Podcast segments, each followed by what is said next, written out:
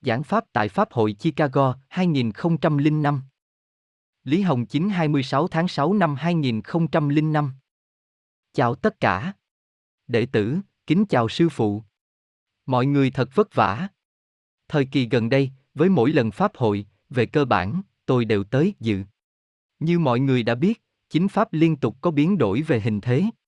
Ví như giờ đây khi cứu độ chúng sinh, thì cần giải quyết vấn đề con người nhận thức trong tư tưởng về Trung Cộng như thế nào, vì vậy mọi người đều đang làm một số việc về cửu bình. Bây giờ, nếu tôi giảng quá nhiều về các vấn đề khác thì có thể làm loãng đi những việc chư vị đang làm hiện nay, do đó tôi không định giảng nhiều. Sau khi tới Chicago, tôi vẫn luôn nghĩ xem là có đến hội trường hay không. Cười, sau đó tôi nghĩ rằng cứ đến, vì ở mỗi lần pháp hội gần đây đều có một số học viên mới bước ra và có các học viên ra khỏi Trung Quốc tới đây. Tất nhiên, các học viên cũng muốn gặp mặt sư phụ, vậy tôi cũng quyết định gặp mặt mọi người. Vỗ tay nhiệt liệt. Nhân tiện giảng cho mọi người một việc. Như mọi người đã biết, đã là người tu luyện đại pháp trong thời kỳ chính pháp, thì sứ mệnh lịch sử phải gánh vác, gánh nặng ấy quả thực rất to lớn. Những gì ở trước mặt chư vị không phải là việc tu luyện cá nhân đơn thuần đâu, cũng không phải vấn đề chỉ cần cứu độ một vài người. Toàn nhân loại đang được xếp đặt ở trước mặt chư vị, đặc biệt là người Trung Quốc. Tất nhiên, tình hình về sau sẽ thay đổi nữa, và thực hiện các việc sẽ không khó khăn như thế này. Nhưng ở tình huống hiện nay, cứu độ người Trung Quốc là cực kỳ khó khăn, khó khăn rất to lớn, vậy nên mọi người nghĩ ra các loại biện pháp có tác dụng trấn áp những kẻ tà ác, có hiệu quả tốt đối với việc giảng thanh chân tướng và cứu độ chúng sinh. Những việc ấy, mọi người làm rất tốt, tuy nhiên có những lúc chiêu vị nóng vội quá. Có thể gần đây mọi người đã nghe về việc phải trì hoãn vụ kiện Trung Cộng ra tòa. Thực ra tôi vẫn luôn có suy nghĩ thế này, từ lâu tôi đã giảng cho chư vị rồi, đã là đệ tử Đại Pháp mà xét, đã là một người tu luyện mà xét, tôi nói rằng người tu luyện là không có kẻ địch, chư vị chỉ có vai trò độ nhân, không có vai trò dùng phương cách của con người và dùng cái lý của con người để trừng trị con người cũng như phán quyết con người. Đó là vấn đề căn bản. Tuy nhiên, để ngăn chặn tà ác kia, những người đã không còn có thể cứu độ được nữa ấy, những kẻ tử vì đảng của Trung Cộng ấy, thì mọi người tổ chức một số hoạt động, thực thi một số việc, đó là tất yếu. Nhưng có một số việc là nên để cho người thường làm, đặc biệt là ở xã hội có rất nhiều người đang làm các hoạt động dân chủ, lập các loại đảng phái, họ có truy cầu về chính trị, họ muốn yêu cầu phải có được một hình thức chính thể nào đó ở Trung Quốc. Dù họ làm gì đi nữa, thì đó đều là việc của người thường, tuy nhiên, đối với việc vạch trần bản chất tà ác của Trung Cộng, thì họ quả thực là có tác dụng rất lớn, về phương diện này, những kênh truyền thông mà các đệ tử làm là thuộc về các kênh truyền thông ở xã hội, do đó có thể tham gia, truyền tin, báo cáo đầy đủ cũng như hỗ trợ họ để vạch trần những gì tà ác mà Trung Cộng làm. Điều này đối với việc người Trung Quốc nhận thức về bản chất tà ác của ác đảng Trung Cộng và đối với việc cứu vãn người Trung Quốc đều có tác dụng nhất định, như thế không thành vấn đề. Tuy nhiên nếu chúng ta trực tiếp làm những việc ấy giống như người thường, hoặc chúng ta trực tiếp lấy thân phận là đệ tử Đại Pháp rồi đi làm những việc ấy thì không thích hợp lắm. Tuy nhiên, về các biện pháp mà chư vị nghĩ ra cũng như hình thức mà chư vị làm, sư phụ cũng đều khẳng định, tán thành, không có sai. Tương lai của nhân loại, đối với những kẻ cực kỳ bại hoại ấy thì ngoài việc cần phải tiến hành xét xử và tiến hành xử lý chúng, nhân loại cũng cần có phương thức phán xử luật pháp chính xác, khi ấy có thể làm như vậy. Đệ tử Đại Pháp có thể trợ giúp người thường, phối hợp với họ làm một số việc đúng đắn cho nhân loại, như thế không thành vấn đề, từ việc làm đó mà phát huy tác dụng vạch trần và ngăn chặn tà ác, nhưng nếu đưa những người đáng được cứu độ ra xét xử thì không được. Mọi người thử nghĩ xem, ngồi tại đây có rất nhiều người trước khi học Đại Pháp cũng đã bị ác đảng kia lừa dối từng trở thành đảng viên, chư vị có thật sự muốn xét xử những đảng viên đã từng bị ác đảng lừa dối ấy hay không? Chư vị cần biết rằng ban đầu họ cũng là bị ác đảng Trung Cộng lừa dối, đó đều là chúng sinh mà chư vị cần cứu độ. Về điểm này, chư vị nhất định phải phân biệt rõ ràng. Chỉ có những người cá biệt vô cùng xấu xa bại hoại, thì mới làm như thế với họ. Tất nhiên, như tôi vừa giảng, việc này không có sai, có tác dụng trấn áp tà ác, nhân loại trong tương lai cũng nhất định sẽ không buông tha những kẻ tà ác đó, nhưng chư vị đừng nóng vội quá. Nếu chư vị thật sự tự bản thân mình đi làm những việc đó, thì cũng không được. Về vấn đề tôi vừa giảng, mọi người đã nghe rõ cả chưa? Vỗ tay.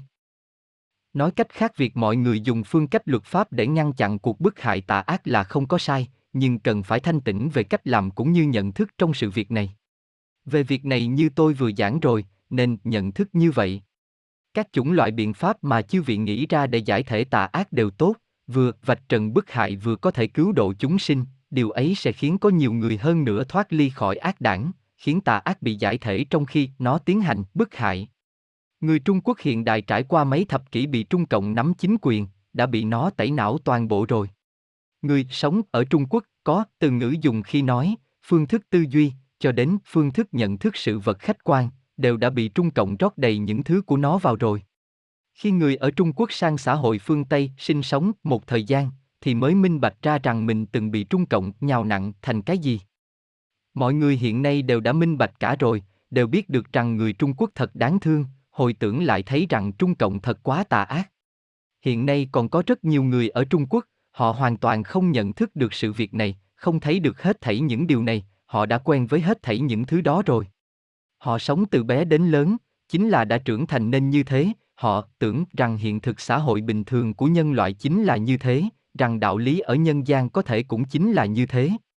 Thế nên ác đảng Trung Cộng nói điều gì, thì họ, về cơ bản, cũng không động não, suy xét, nó nói tốt thì liền cho rằng đó là tốt, nó nói rằng xấu thì đó là xấu, nó nói pháp luân công không tốt thì pháp luân công cũng có thể chính là như vậy, chư vị giảng chân tướng cho họ thì họ cũng không nghe. Trong tình huống như vậy thì chúng ta làm sao đây? Các đệ tử Đại Pháp đang gánh vác sứ mệnh cứu độ họ. Như thế chúng ta vạch trần bản chất, lưu manh của đảng tà ác đó ra, từ lịch sử cho tới ngày nay, để con người thế gian xem xem nó rốt cuộc là cái gì, hỏi xem các vị còn tin theo nó nữa không. Trên thực tiễn, khi người ta biết được rồi, thì khi chúng ta quay trở lại giảng chân tướng cho họ, thì điều gì họ đều sẽ nhận rõ ra ngay, và cũng muốn lắng nghe. Đó chính là tác dụng hiện nay của cửu bình. Từ tình hình thoái đảng và sự chuyển biến về hình thế tại Trung Quốc hiện nay mà xét, mọi người đều thấy được rằng hết thảy những gì chư vị làm đang dẫn tới biến đổi to lớn về trạng thái ở thế gian. Đừng chỉ thấy rằng tà ác kia có thế lực lớn đến đâu, trước đây khi tại xã hội nhân loại còn hai thế lực lớn đối địch nhau thì phe ác đảng rất lớn mạnh, xã hội Tây phương hoàn toàn bó tay và không có cách đối phó với nó. Nhưng khi thần quyết định giải thể nó, thì chỉ chẳng mấy chốc liền giải thể ngay. Thần không cần nó nữa, và khiến nó không tồn tại nữa. Chủ thể của các đệ tử Đại Pháp đang tu luyện tại xã hội Trung Quốc, đang rèn luyện tại xã hội Trung Quốc, như vậy sự tồn tại của hình thế chính trị đó và ác đảng Trung Cộng tại xã hội Trung Quốc có thể là ngẫu nhiên không? Toàn bộ cái gọi là phe chủ nghĩa xã hội của ác con người thế gian hiện nay có rất nhiều là không hề đơn giản, đặc biệt là người Trung Quốc. Tôi đã nói từ lâu rồi, trong những người Trung Quốc, có rất nhiều là các vương của các dân tộc trên thế giới của các thời kỳ nay chuyển sinh vào Trung Quốc.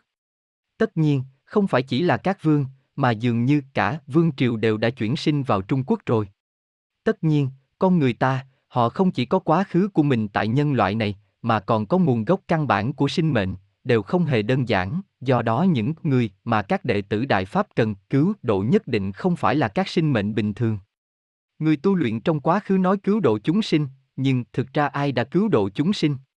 Ngoại trừ những đại giác giả chính giác như Thích Ca Mâu Ni và Di Sớt, hỏi ai đã cứu độ chúng sinh? Không ai cứu độ chúng sinh cả. Những chúng sinh mà Thích Ca Mâu Ni và Di Sớt cứu độ, thực ra, cũng là đã được tan bại cho họ, cũng là ngay từ trong lịch sử mà đặt định ra văn hóa cho Đại Pháp, đồng thời, cũng là để thấy rằng thần trên con đường này rồi sẽ gặp và đụng phải những vấn đề như thế, cũng là triển hiện tại lịch sử để con người hôm nay thấy. Tất nhiên những việc ấy cũng là để cấp cho tôi thấy. Bất quá là vậy thôi. Những gì họ đối mặt thời bấy giờ là nhân loại thuần túy thời kỳ đầu, là kết cấu của thân thể người thời kỳ đầu, còn những người mà chư vị đối mặt có bề mặt là có hình thức bề ngoài và thân thể người của nhân loại, nhưng về thực chất thì bên trong sinh mệnh đều không hề đơn giản nữa. Đại Pháp cứu độ những người như thế nào? Các đệ tử Đại Pháp đang đi cứu vãn những con người như thế nào? Điều ấy nhất định không hề đơn giản. Chúng ta đang ở trong tình huống bị bức hại nghiêm trọng đến như thế, vì sao cần cứu độ chúng sinh? Vì sao khi bị bức hại tàn khốc đến vậy, chúng ta vẫn còn suy nghĩ đến cho người khác? Đó là điều mà lịch sử đã giao phó cho chư vị, bởi vì những người ấy, họ cũng đại biểu cho những quần thể vĩ đại các sinh mệnh, như vậy đó không phải chỉ là con người, mà là sự trông mong của chúng sinh trong vũ trụ vào chư vị, là sự trông mong vào tình hình đại pháp hôm nay đang hồng truyền trên thế giới. Đó là cơ duyên. Dẫu bất kể là một sinh mệnh nào, nếu mất cơ duyên này, thì họ sẽ có thể là mất nó vĩnh viễn. Nhìn thấy dường như tam giới rất nhỏ, nhìn thấy dường xã hội nhân loại quá nhỏ bé so với sinh mệnh cao cấp, vậy mà nơi đây lại trở thành tiêu điểm của chính pháp. Tại sao truyền pháp tại nơi đây, việc ấy tôi đã từng giảng cho mọi người rồi. Như vậy, truyền pháp tại nơi đây, thì hoàn cảnh chung quanh, các chúng sinh tới đây và hết thảy những gì chư vị đối diện, đều có thể là đơn giản chăng? Tuyệt đối không đơn giản, nhưng biểu hiện ra là không khác với xã hội người thường, cũng như trạng thái của nhân loại trong lịch sử. Con người vẫn là con người, tuyệt đối sẽ không như thần được. Từ cổ chí kim chính là đã tạo ra hình thức như thế, tạo ra hành vi của con người như là của con người hiện nay, kể cả tư tưởng, trạng thái và phương thức sinh hoạt của con người, chính là như vậy. Chính là tại hoàn cảnh như thế mà truyền pháp, độ nhân, cứu độ chúng sinh. Dẫu trong đó đã có nhiều đến bao nhiêu nhân tố là những gì cưỡng chế thêm lên tôi và các đệ tử Đại Pháp, là những gì mà nhân tố của cựu thế lực đã làm, nhưng chúng đã lẫn vào trong đây thì chư vị rất khó mà phân biệt chúng rõ ràng ra được. Chúng ta không thừa nhận hết thảy an bài của cựu thế lực, chúng ta là đi trên con đường của mình.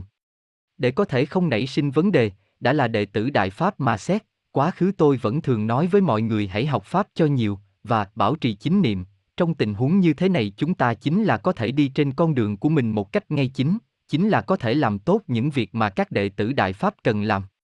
Bất quản bận rộn đến mấy, mọi người vẫn phải học Pháp, nhất định phải học Pháp. Con đường từ nay về sau và hình thế này còn có thể sẽ biến đổi càng ngày càng nhanh. Tuy nhiên trong Pháp được giảng trước đây tôi đã đề cập vấn đề này với mọi người rồi, dẫu hình thế xã hội có xuất hiện hình thế phản hoặc hình thế chính, nói cách khác, dẫu là xuất hiện hình thế xấu hay hình thế tốt, đối với các đệ tử Đại Pháp chúng ta mà nói, đó đều là khảo nghiệm, đều không thể lạc quan. Nếu hình thế thật sự trở nên tốt hơn, thì khảo nghiệm đối với chư vị chính là đã sang một loại hình thức khác, chư vị cũng không thể lạc quan. Nhất định phải bảo trì chính niệm mà làm những việc mà các đệ tử Đại Pháp cần phải làm. Tôi giảng đến đây thôi. Các đệ tử Đại Pháp hiện nay đang làm các việc Đại Pháp, có những người kiêm nhiệm nhiều việc. Các việc gia đình, các việc Đại Pháp, các việc trong công tác, còn có các việc tại xã hội nữa, khiến mọi người đều có phần căng thẳng. Tôi hiểu điều ấy. Dù thế nào đi nữa, mọi người có thể nghĩ rằng việc đại pháp là quan trọng nhất vào thời khắc then chốt chư vị nhớ rằng bản thân mình là đệ tử đại pháp cần làm mọi việc cho thật tốt từ điều ấy mà xét thì thấy quả là xuất sắc dù thế nào đi nữa sư phụ đều thấy được tấm lòng ấy còn trong lịch sử dẫu đã trải qua thời gian lâu dài đến đâu tam giới được tạo thành qua thời gian lâu dài đến đâu các chúng sinh tới đây nhiều tới đâu thì họ đều đang trông chờ vào thời khắc này của cả một lịch sử lâu dài đằng đẵng Thời khắc một nháy mắt ấy, quý giá nghìn vàng, quý giá vô cùng. Hãy bước đi thật tốt đoạn đường này, đó chính là xuất sắc nhất. Do vậy, trong đoạn thời gian này, mặc dù thời gian mọi người gấp gáp, rất mệt và ít thời gian nghỉ ngơi, nhưng rất nhiều học viên đều có thể làm được tốt, sư phụ đều thấy được và cảm thấy rất hài lòng, do vậy, tôi cảm ơn tất cả mọi người. Vỗ tay nhiệt liệt một thời gian lâu. Có nhiều người nói rằng chúng ta tham dự chính trị, có một số học viên học Pháp không tin thông cũng hồ đồ, nói rằng cửu bình chẳng phải là tham dự chính trị ư. Xã hội nhân loại đều vì đại Pháp mà tồn tại, lịch sử là đã được an bài như thế. Mọi người biết chăng, thực ra thánh nhân từ cổ đại, và những đại giác giả chính giác, mọi người cũng có thể tham chiếu đến họ. Năm nghìn lời do lão tử giảng, nếu tìm những thứ nông cạn ở chỗ bề mặt nhất, lại thấy đều là làm vua thế nào, trị quốc ra sao, V, V, nếu dùng nhận thức của người thường thì đó có phải chính trị không? Nhưng đó không phải là chính trị. Tất nhiên, còn có nhiều ví dụ khác, có thể tìm thấy trong lịch sử. Mọi người đã từng nghĩ đến chưa, rằng điều mà ác đảng Trung Cộng làm là một tà giáo của chính trị và tôn giáo hợp nhất, từ đó lôi kéo toàn bộ người Trung Quốc vào chính trị, chúng ta khiến con người thoát ly và nhận rõ ác đảng Trung Cộng, đó chẳng phải là bảo con người thoát ly chính trị. Vỗ tay, thực ra, Mục đích căn bản của chúng ta cũng không phải là đả đảo cái ác đảng trung cộng ấy, chúng ta không tranh đấu với nó, nó không xứng. Vỗ tay, người đang trên con đường trở thành thần lẽ nào lại tranh đấu với người thường. Ngay cả khi ác đảng trung cộng là ác quỷ tà linh đi nữa, nó cũng không xứng. Chính pháp chính là chính pháp, khi các đệ tử Đại Pháp cứu độ chúng sinh chính là cần giải thể hết thảy tà ác nào gây chướng ngại cản con người thế gian được đắc độ. Chúng ta vì để cứu vãn chúng sinh, cứu độ những con người thế gian ngày nay nên mới bảo người ta nhận thức rõ ác đảng Trung Cộng là cái gì. Tất nhiên, Trung Cộng bất kể có che đậy bộ mặt và cái miệng tà ác lưu manh của nó như thế nào đi nữa, khi con người thế gian nhận rõ ra nó thì sẽ biết được nó là tà ác, sẽ không ủng hộ nó nữa, từ đó thoái xuất khỏi nó, nó cũng sẽ không tồn tại nữa. Tuy nhiên đó không phải là điều chúng ta định làm, mục đích của chúng ta là cứu độ chúng sinh.